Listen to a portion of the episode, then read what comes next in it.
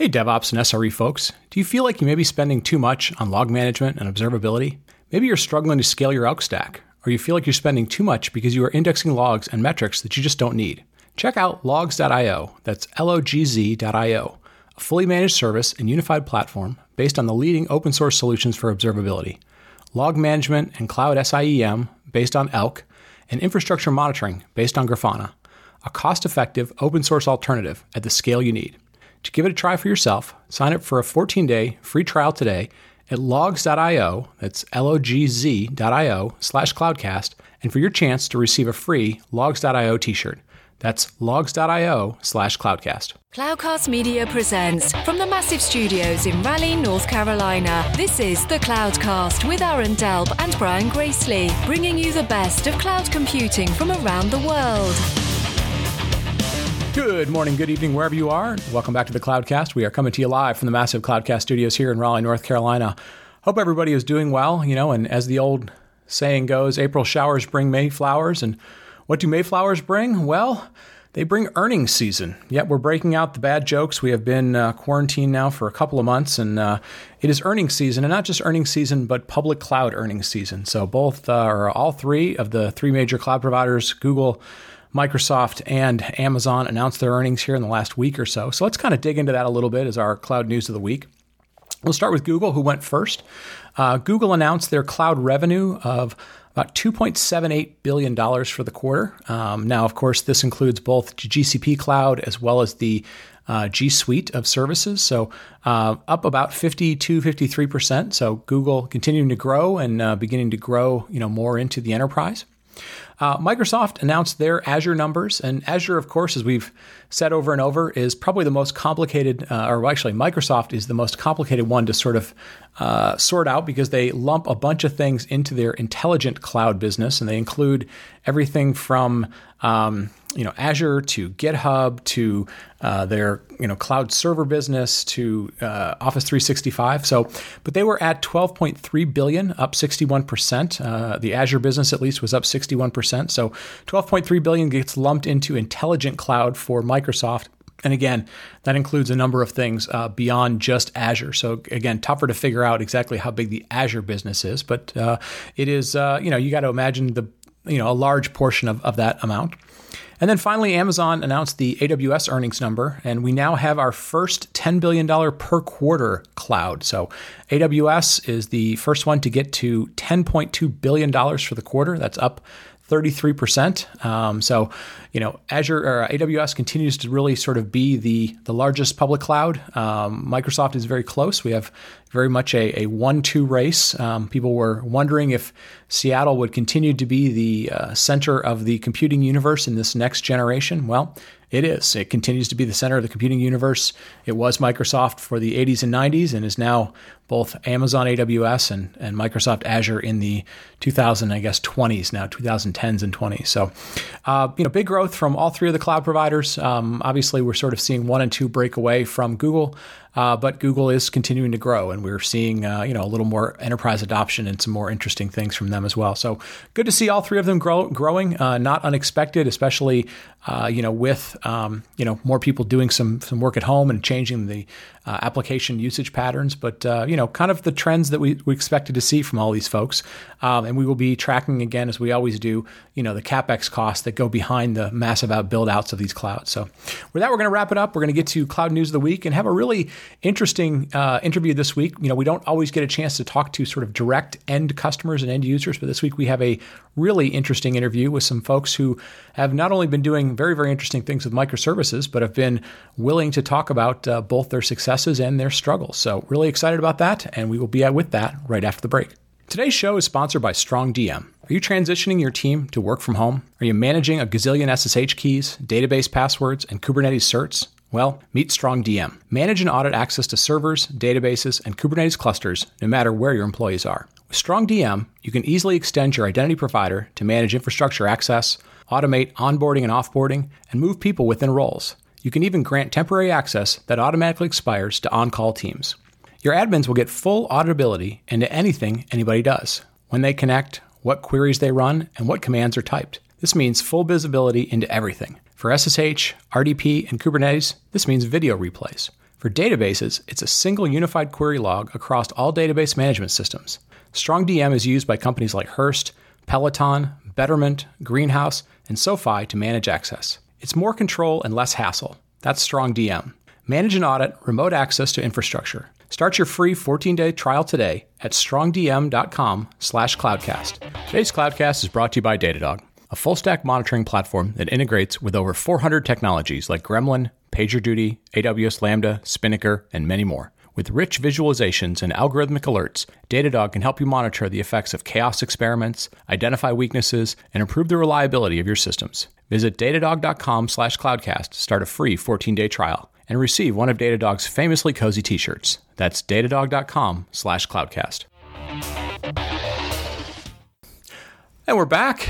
And folks, you know, one of the biggest requests that we get all the time from our audience is they say, you know, we, we love the fact that you talk to uh, entrepreneurs, that you talk to startups, you talk to CTOs, you talk to, to VCs and different people from around the industry. But one of the biggest requests we get all the time is, hey, you know, can you talk to some people that actually put this technology into practice, that use it every day, that that live with the good parts and live with the bad parts? And so, you know, today, as part of you know a lot of the work that we we've always done ongoing with the O'Reilly folks, is we're very very lucky today to have somebody who uh, not only has been living with a lot of these very cool technologies for a while, but also you know actively out talking about it, talking about the goods and the bads. And so, very excited to have Sarah Wells, who is technical director for operations and reliability at the Financial Times over in the UK. Sarah, welcome to the show. Hi there. Thank you. So I'm delighted to be on it. Yeah, it's great to have you.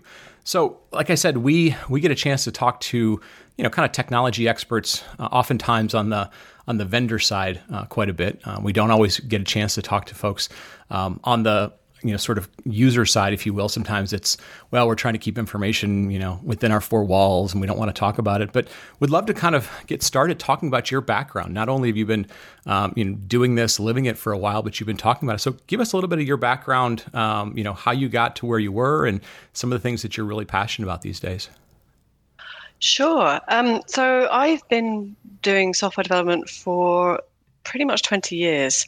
Uh, I didn't uh, do a degree in computing. I did a degree in uh, the history and philosophy of science, which is pretty uh, unrelated. Yeah. But I went and did a. I worked in pub science publishing for a while, and then about 20, 21 years ago, I went back and did a conversion course. So I did a master's in IT. Hmm. And it was a really great move, actually. I, I realized I wanted a job that was challenging because it was new problems to solve.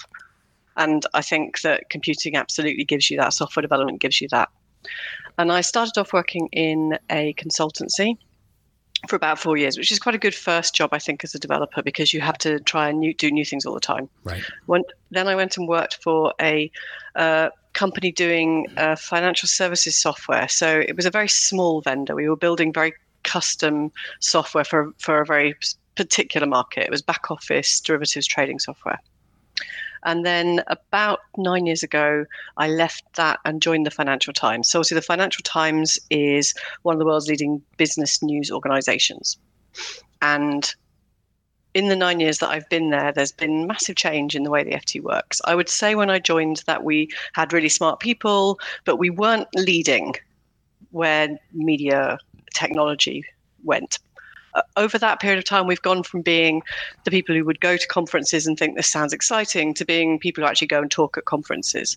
And that's been a fantastic uh, experience. And it is exactly that thing where we're trying things that other people haven't maybe tried yet. We've learned a lot from it, and we really enjoy going out there and talking about what we've discovered.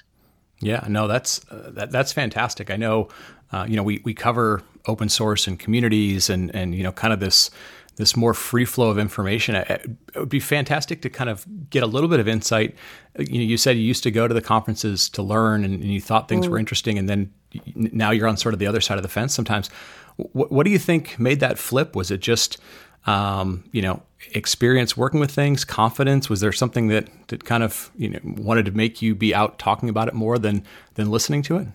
Well, I think it was actually it was actually a complete change in the in where the FT was, our culture and and how far you know we, we started being ahead of other people, and it was partly because we were going to conferences and and hearing about the new technologies, and then we we basically started to do a transformation probably five or six years ago to make ourselves ready to adopt a more DevOps culture. So to be able to uh, spin up a VM in minutes rather than it taking weeks to buy and configure a, a server. And it was natural once we started to feel we had something to share where we were aware that we were doing things early uh, to go out and talk about it because it's it's it's fantastic for um, recruiting yeah. You know, you, it's much easier to find people to join the Financial Times if we're out there talking. And people tend to think because we're a business newspaper, they tend to expect us to be a very staid uh, organization in terms of software development. We're not. Right. So getting out there and talking about that uh, is is really powerful. Yeah, and, that, and, that's one of the things I, know as I talk to different companies that, um, you know, I, I, often have to tell them, uh, you know, at some point you you pick your technology stack and you start doing some things, but at, at some point in, especially if you're you're trying to transform your business, you're trying to, to do things differently than you did before, like at some point uh, their job um, becomes as much like my day job, which is you know talking about technology and software and trying to convince people to change.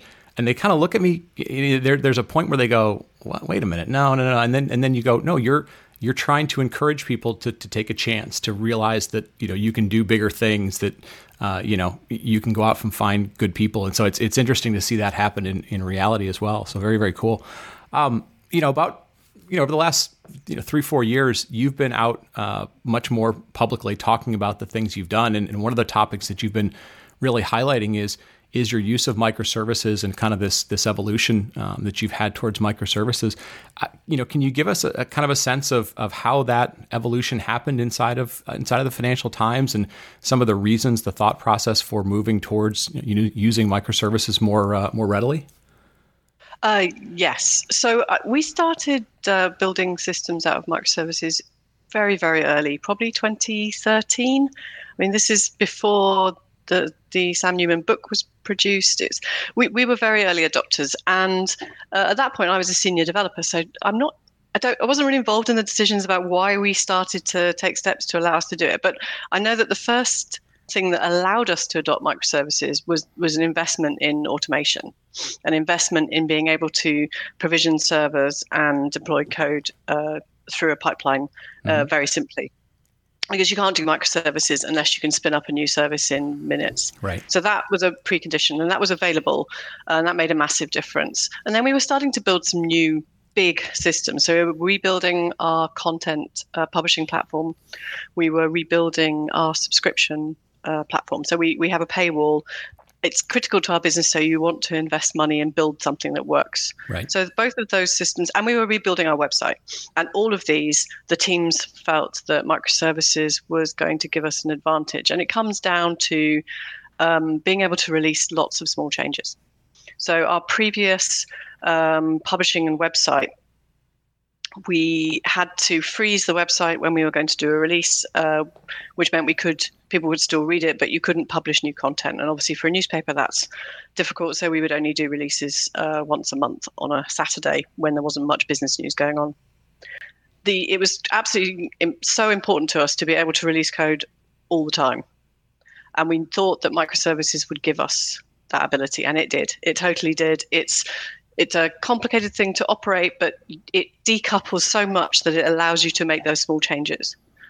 Yeah, no, and and it makes sense, and I, I'm I'm glad you sort of highlighted one one thing that people may not pick up as a as a small nuance. So, you know, you you said, hey, I was I was there as a uh, senior engineer, and and maybe you weren't necessarily making all of the key decisions, but it, it sounds like you had some business context at the time that was you know, our industry's changing. Our industry's going through some um, some things that we're not totally sure how it's gonna how it's gonna play out. We have some ideas of, of maybe what's to happen, but it was it was important for you as a business to now have this capability, the ability to uh, to test lots of different options out there, and and that ended up driving what you were doing. It wasn't just hey, we went and saw you know Sam talk about microservices, and therefore we just adopted this technology.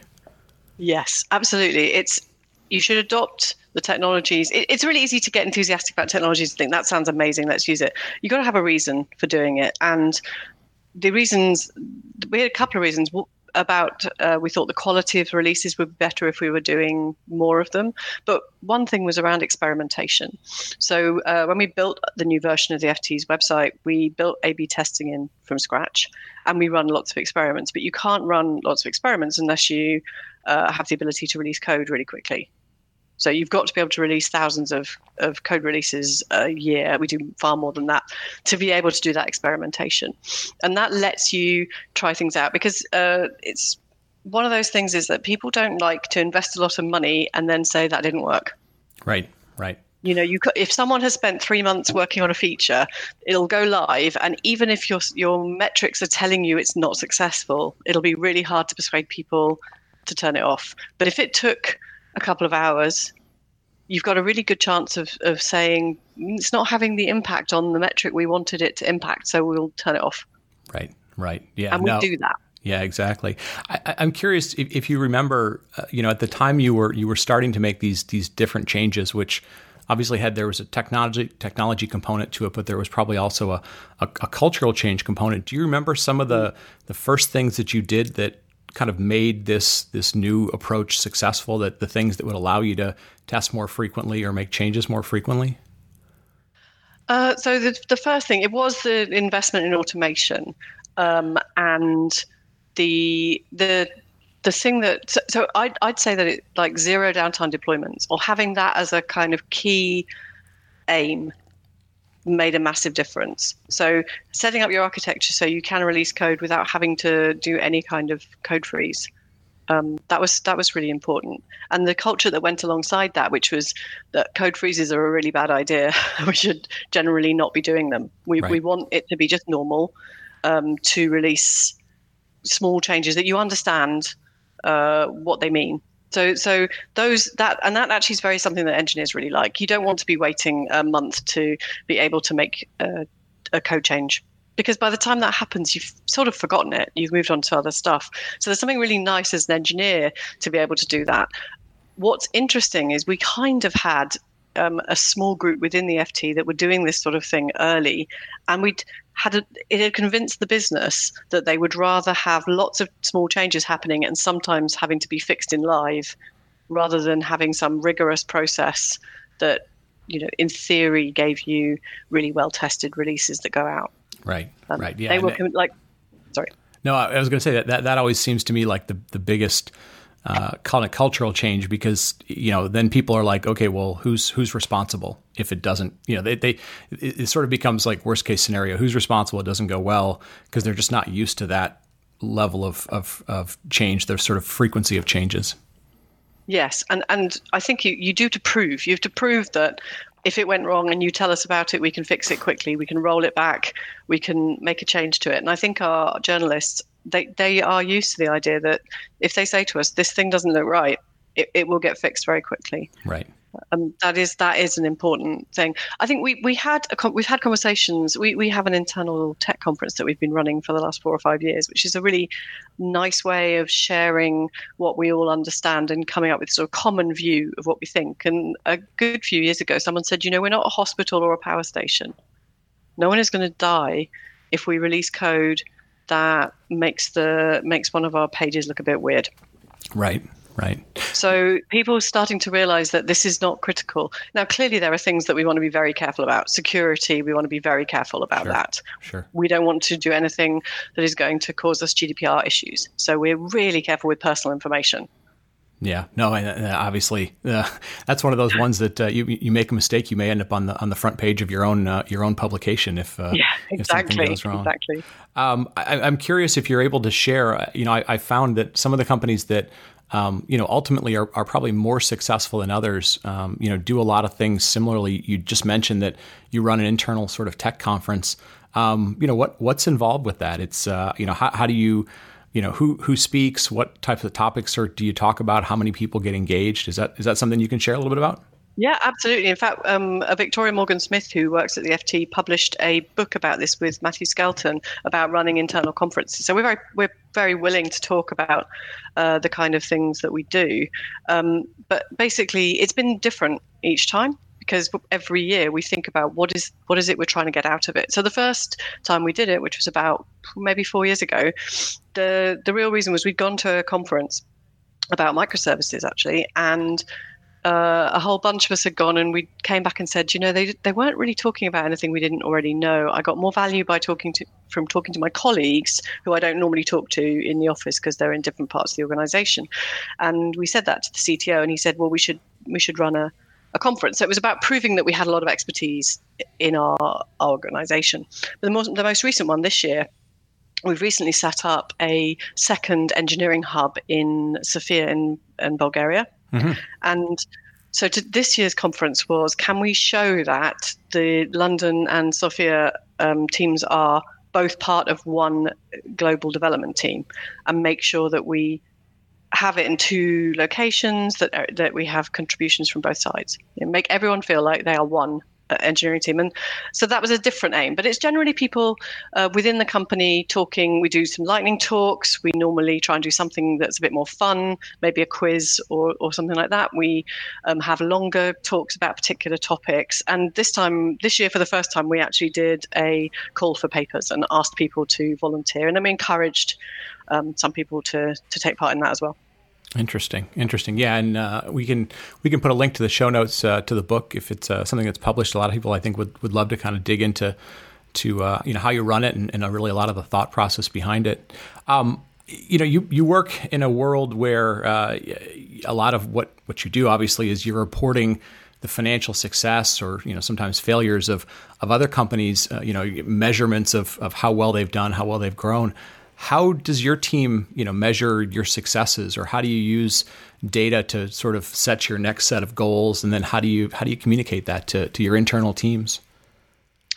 So um, there's probably two two parts to this. Uh, one is that the FT's technology department uh, adopted OKRs, so objectives and key results, at the beginning of last year. We do them quarterly.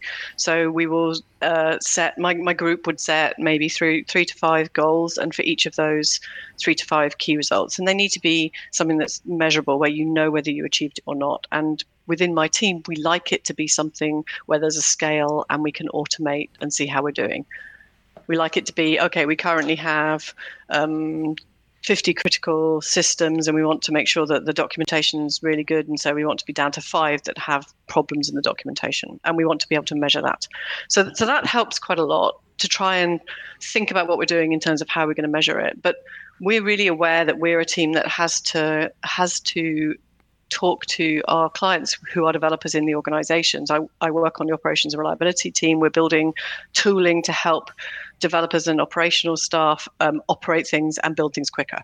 So we need to be talking to people about what are their problems and what would they, you know, what do they need from us, and we need to be measuring whether they use the things that we build as well. Interesting, and and I'm curious. You know, one of the things that's uh, always interesting with OKRs is is the language that's used and the the measurement, and and you know sometimes people try and game the systems and so forth. I'm curious. Do you find that the, the language and the numbers you use are more um, kind of in the context of your customers, you know, the journalist or, or other teams, or are they kind of uh, you know inward facing to your group? So your group goes, "Oh, okay, that that totally makes sense to me," or is it some blend of the two? So it actually changes because we have them at multiple levels. So at the top level, for the whole of our product and technology department, they are presented in language that should be understandable by anyone and they should be talking about things that people other parts of the business care about and then when it comes down to the operations and reliability group um, we'll be talking about things that we know other parts of technology care about. When we get down to the team level, it might be much less outward focused, and it might be something that people outside that team don't necessarily understand what that means. But somehow it all gets mapped together so gotcha. that you can map the team thing to the group thing to the to the whole department thing. Um, and, and actually, the other thing about adopting them that was one of the things that I liked about how it was introduced was people people who were introducing it to us said, "You're going to get it wrong. Yep. The first attempt will be bad.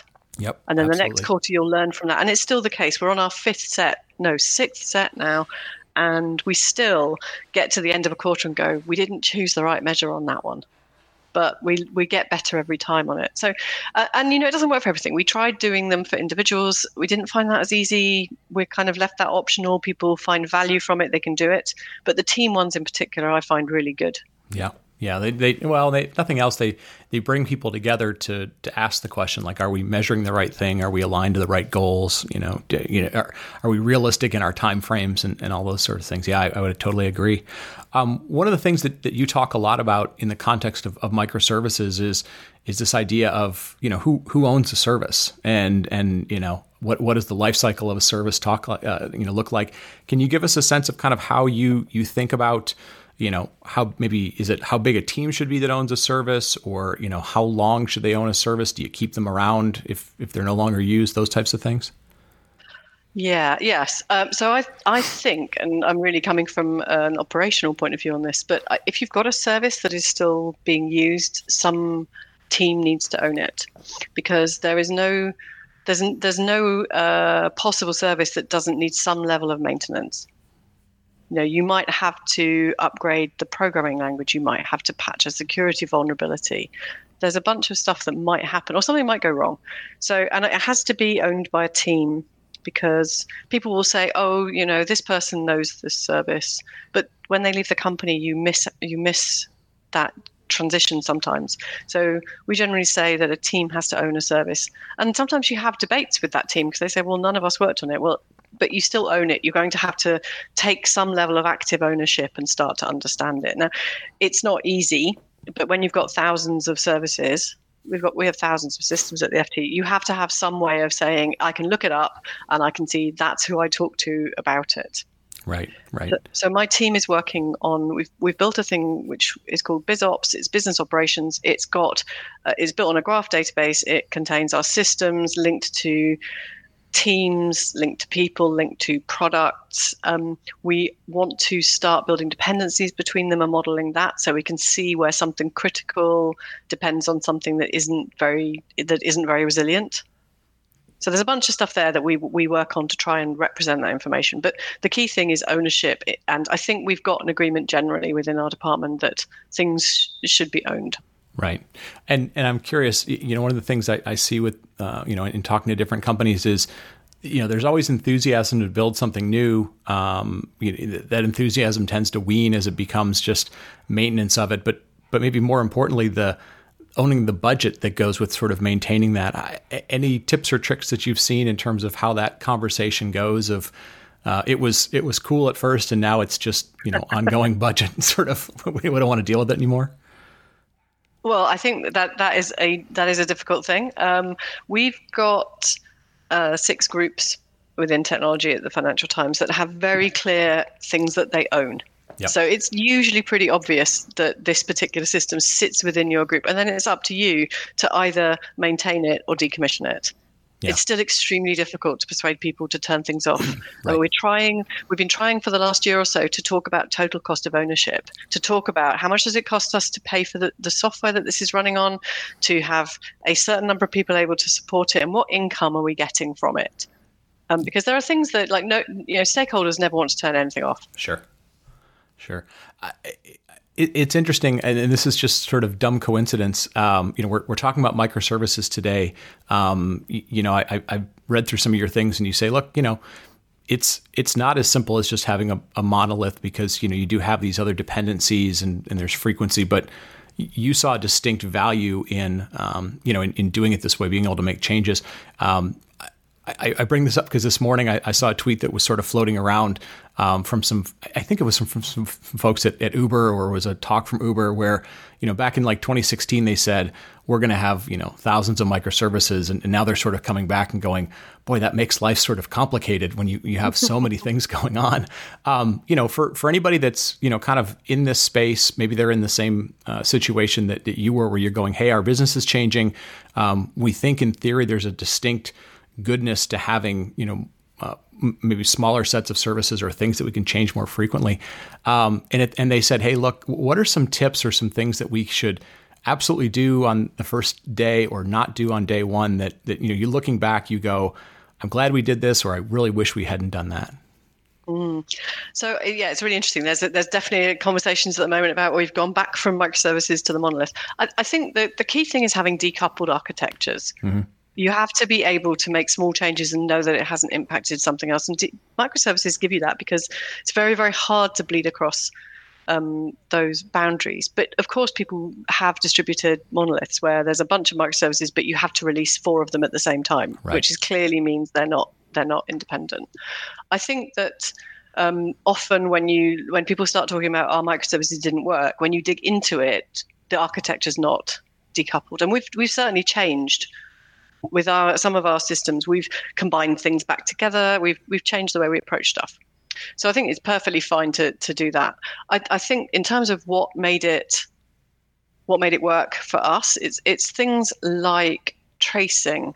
So we we started building microservices before things like Zipkin existed. We started using containers before um, service meshes existed, but we built some other things that that represent that. So we the ability to trace an event through all of the systems that it's passing through, through all of the services, and see that was essential. It is the one thing that let us operate the systems we've built is the ability to say, right, I'm going to see every single thing that happened as part of processing this request to view an article, no matter which system it was in. That that was essential. Uh, I think that having um, so we haven't done the approach that say uh, Mon, Monzo have done, where they have got a very common format for all of their microservices it's all the same language. It's all through the same pipeline. It's it's basically put this code in a box and, and release it. We haven't done that. We've got a lot more variety, but we have said this is what we expect from you. We expect you to have a health check that produces JSON in this format. Yeah, that's that's something we, we expect you to do. We expect you to call the change API so that we know that a change has been released. We expect you to refer to everything using the system code, a unique code, so we can tie it back together. And that lets us do things like say, okay, here's an S3 bucket. It's related to this system. We know that this system contains personal data. Is the is the bucket public? We should probably lock that down. So so it's that basic what we expect of you if you're building a microservice. Yeah. So it's almost more. Um, somewhere between like good habits and best practices as opposed to sort of strict rigid standards for you know to narrow down the stack type of thing?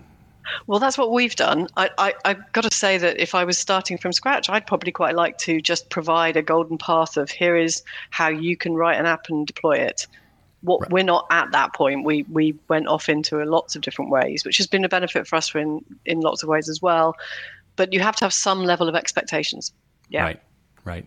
Yeah. No. I, I think that's that's great, and, and I think the, the reality is, uh, you know, having having been on uh, on the vendor side and, and, dealing with, for example, like all the changes and new stuff that that comes into the CNCF, you know, no matter what stack you give people, at some point something newer and shinier always comes out and they go, oh, well, maybe we should, you know, what we, we should dump the old thing and get the new thing. And then all of a sudden you're like, all right, I'm now I'm supporting seven things instead of six or 12 instead of 10 or, um, so yeah, I, I, can definitely see both, both sides of it. Sarah, I'm going to wrap it up with that. Um, this has been a fantastic conversation. Thank you so much for sharing your insight, kind of sharing uh, like you said, what what works well, what doesn't work well, but really, you know, kind of that transparency um, that's been, you know, it's allowed you to be to be successful. Um, if if people want to kind of reach out to you, you know, unfortunately, um, you know, we, we got to know you through the folks at O'Reilly. Unfortunately, their conference is canceled, so folks won't see mm-hmm. you speaking live. But um, if people want to reach out, maybe pick your brain, um, what maybe are some good ways that they can they can engage you, or maybe you know you, you may be speaking at other types of things in the future.